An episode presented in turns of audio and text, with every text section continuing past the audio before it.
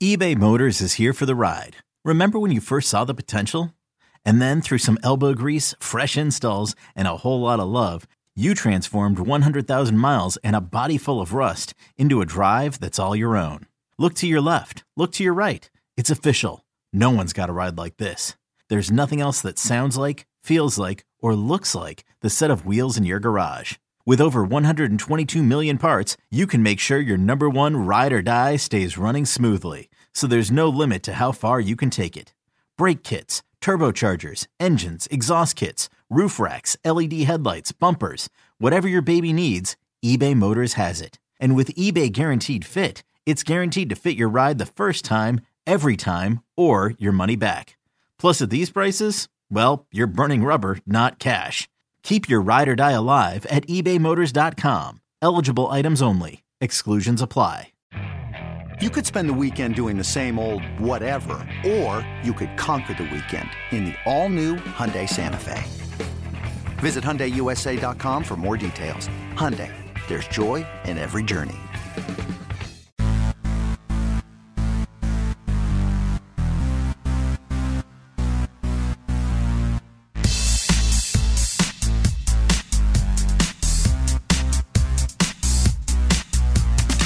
Welcome to an emergency bonus pod episode of the Full 90 Extra Time podcast, our weekly look, and this time an emergency look at the Seattle Sounders FC, blah, blah, blah, and new non foreign royalty ownership. I'm your host for mornings on 1077 and I'm Gregor, and he's been all over that sideline making fart face. He's Brandon from the internet. And currently at work, Brandon from the internet. Hey, I'm also currently at work, okay? This is your job. Do us a quick solid and click on through to Apple Podcasts, give us a rating. Definitely five stars. But primarily, leave us a comment. We just want to know who your favorite ever Seattle Sounders FC owner is. From Adrian Hanauer to the guy who wrapped his way into millions of dollars, Macklemore. I call him- also, give us 10 stars. This is two pods in one week. Oh my God, this is Two effort pods is one week. unprecedented. Uh, bonus pod alert! Breaking news: Seattle Sounders FC announced a big ownership restructure involving OG money spender Joe Roth selling his stakes in the team to a whole lot of Seattle's rich people. A door to door steak salesman, Joe Roth. Seriously? no, but Oh. did you ever have that growing up? Like, they were like door to door guys, like they sold meat, like out of their van. Yeah, Have you ever would- seen that? They would steal the meat, right? And then they would sell. No, it. they they sold it. They did the opposite of stealing it. No, My- no, no. Like you, you steal it from like a grocery store, and then you go in, you you sell it to people like uh, uh, on the street. Oh yeah, uh, but they sold it on the street, as in like my street, and my dad bought a bunch of it, and so our freezer was like full of all of this meat for like two years because we didn't eat steak that often, and uh, w- then we did. So anyway, this all goes back to the point that Joe Roth sold us steaks, and that's the joke. You know what makes our podcast so good and funny is the explanation of all our jokes. Absolutely. Now, so Brandon, this maneuver by Seattle Sounders FC on the surface seems comparable to like the power team that owns rival MLS club LAFC, currently at the top of the table, who built the brand on the backs of like Will Ferrell, soccer great Mia Hamm, and Mr. Smiley Tony Robbins. Yeah, I mean, they went. I think the the joke when they started was, "Holy, you guys have a thousand owners." But you know that ended up being great for their visibility. I mean, you've got Will Ferrell wearing LAFC gear basically everywhere he goes. Um, Tony Robbins, I don't really know what he does, but they had like a lot of powerful guys invested in that club, and then you s- guys and and women, and then you see them go and well, they're atop the supporter shield standings right now. I'm not saying that's a correlation or even related in any way, um, but it is it is interesting that the Yeah, yeah, yeah. are- are Because I would, that I would feel so worried if I was a club like Seattle right now, throwing that many cooks in the kitchen. There's like a lot of people. We'll get to them all here in a second with like really specialized abilities and traits. But you've got, you know, 400 new families that are all part of it. Also, they kept saying 11 families. It feels like it's become a crime organization, right? I, I thought that they were going for like the Fast and Furious route, like uh, that new Fast and Furious movie that's out, Hobbs and Shaw, and like all those Fast and Furious movies are always about like, oh, it's about a family. It's like no, it's about racing really fast cars. and Yeah, I'm like, stuff. It's- Donna Corleone has got a 4% stake in. tomorrow, uh, Merritt Paulson, the owner of the Timbers, is gonna wake up with a horse head in his bed. now we're talking. Okay, so we're adding a gazillion people to this pot of ownership, including some really big names, the Le Macklemores and the Russell Wilsons and stuff of the celebrity ilk. But what does that mean in terms of the finances of the club when you bring that many people together? So, according to Hanauer, so I, there are a couple things on Twitter that have been disputed at this point. Uh, one thing is is that this, even with this massive group of people pooling all of their finances to buy Joe Roth stake, uh, somebody was saying that their their net worth is still hundred million dollars short of uh, of Joe Roth, which I think is bullshit because the CEO of Microsoft is Satya Nadella, and he's on this ownership group, and he alone is like insanely rich because you know Microsoft. But well, and their CFO also. Like they have a ton of people. Like a ton of people. Yeah. And I think that the the the main takeaway here is that they went and bought Joe Roth's stake, uh, which means that even though all of those people have all of that money money, which is well worth uh, or like well over what Joe Roth's stake was, it does not mean that there's like a new pot of money for the Sounders to dip into in order to go pay transfer fees and sign big players. So, um, and that's according to Hanauer. So, like all of these new player, like new new owners have come in and dropped. You know, I think Joe Roth's original stake was twenty million dollars. It's probably worth well over that now, ten years down the road, and the Sounders are what they are. Um, so they've they've come in and bought Roth's stake, but it does not increase the team's value. It doesn't increase um, the Sounders' access to funds. So what that means is don't expect the Sounders to go and sign Luis Suarez anytime soon.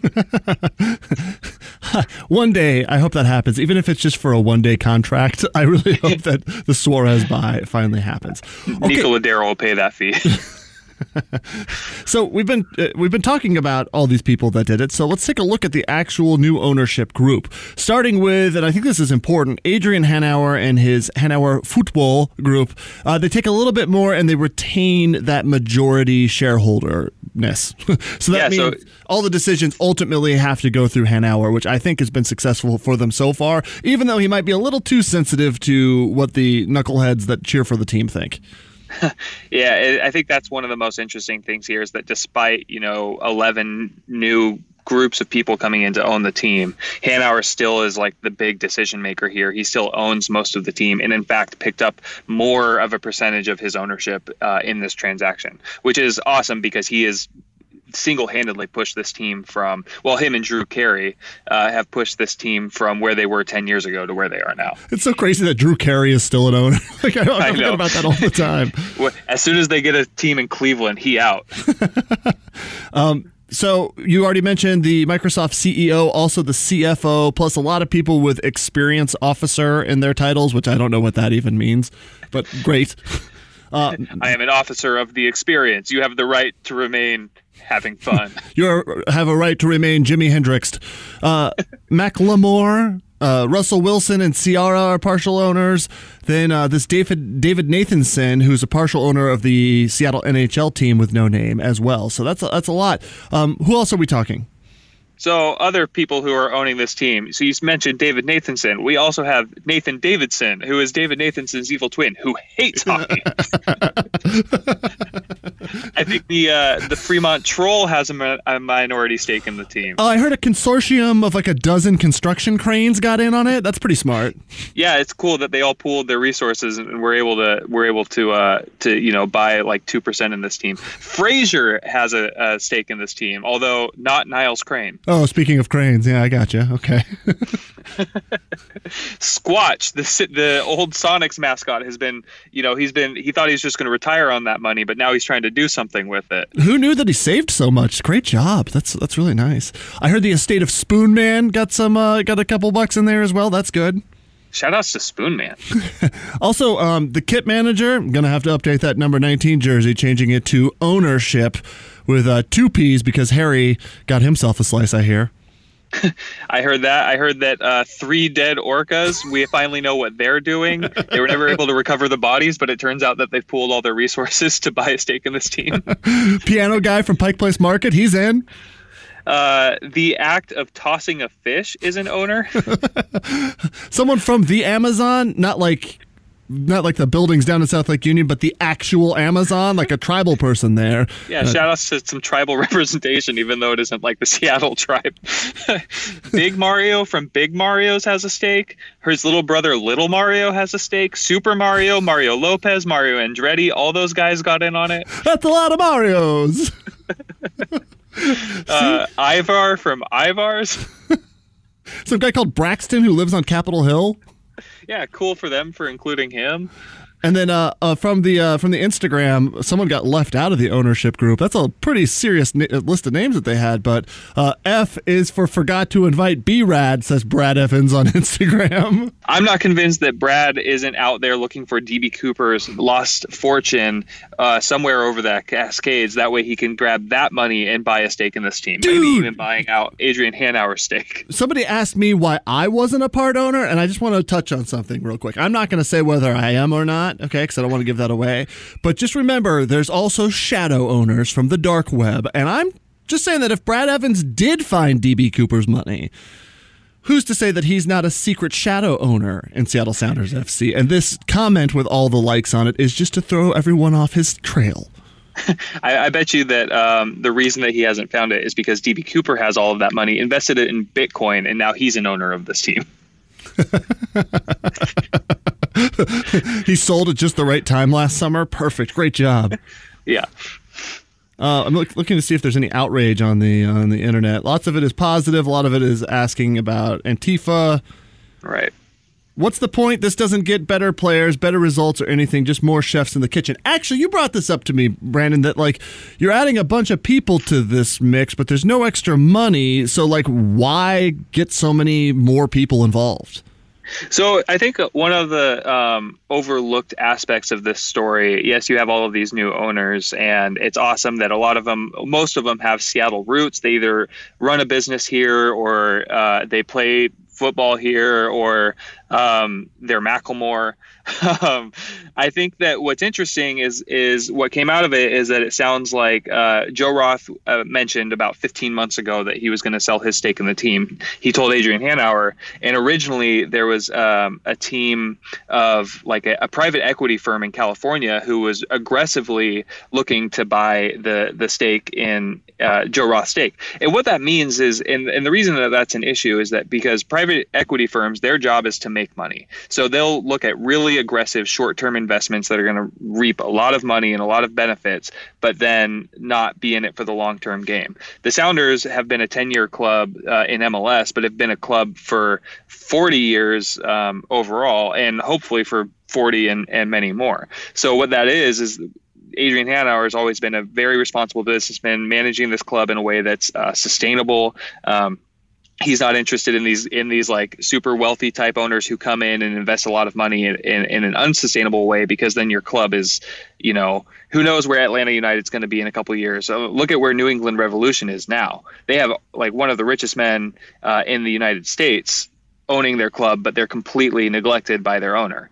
Um, so I think that the the what ended up happening was instead of Joe Roth selling his stake to this private equity firm that uh, is not based here and, and might not understand anything about the sport, uh, instead you have these 11 people who are uh, Seattle based and hopefully already fans of the team coming in and basically buying it to keep the ownership in Seattle. Another thing that could happen, and who knows where we're at in 10 years, who knows where MLS is at in 10 years and where the Sounders are at in 10 years, but say this things weren't going well and the Sounders were doing a Mariners and uh, needed a new stadium or new a new deal or something like that. If there, if a private equity firm from California owns this team or owns a big stake in this team, there's the possibility that Seattle could lose their MLS team. That possibility is a lot less when you look at um, a bunch of guys and women who are based in Seattle uh, who will, will be way less likely to do that. I mean, that's exactly what happened to the Sonics, and, and I think the Sounders were really smart, and Adrian was really smart to uh, line up this deal deal with with this group of owners rather than uh, go to the quick and easy uh, private equity firm. Also, something a little bit more obvious. I saw a lot of like, why would anyone do this? Like, why would you get involved with eleven investors? Part of it is to put some celebrity shine on it to get a little attention. The other part is that you got you're trying to avoid what you just said. And then third, there's a huge investment opportunity with the World Cup that's been purchased for North America. I mean, secured for North America in 2026. We're expecting a huge surge in soccer popularity. U.S. soccer hopefully will get their act together. There'll be some more investment looking like this as MLS is growing. I feel like this is a really positive move if you're looking to make a bit of a if you're looking to buy an asset and watch it grow right before your eyes, you could be making a great gamble right now. You got Russell Wilson tweeting that he's stoked for his kids to grow up loving soccer. then we just get this emergency breaking news.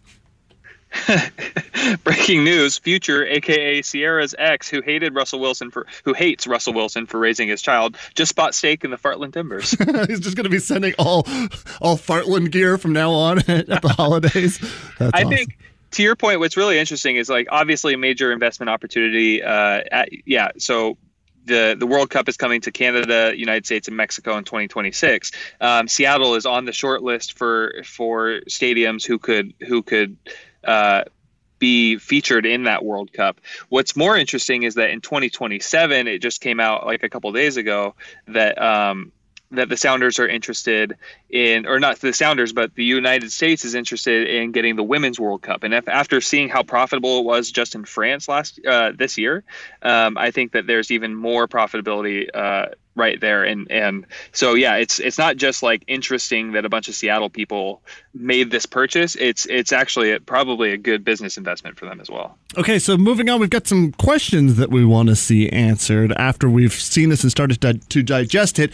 Kind of some of the impact, some of the big what ifs, or what will happen. I'm curious with this kind of ownership, with with specifically Russell Wilson now being a part owner of the Seattle Sounders. Does that mean that this paves the way for Roman Torres to be sold to the Seahawks to play linebacker?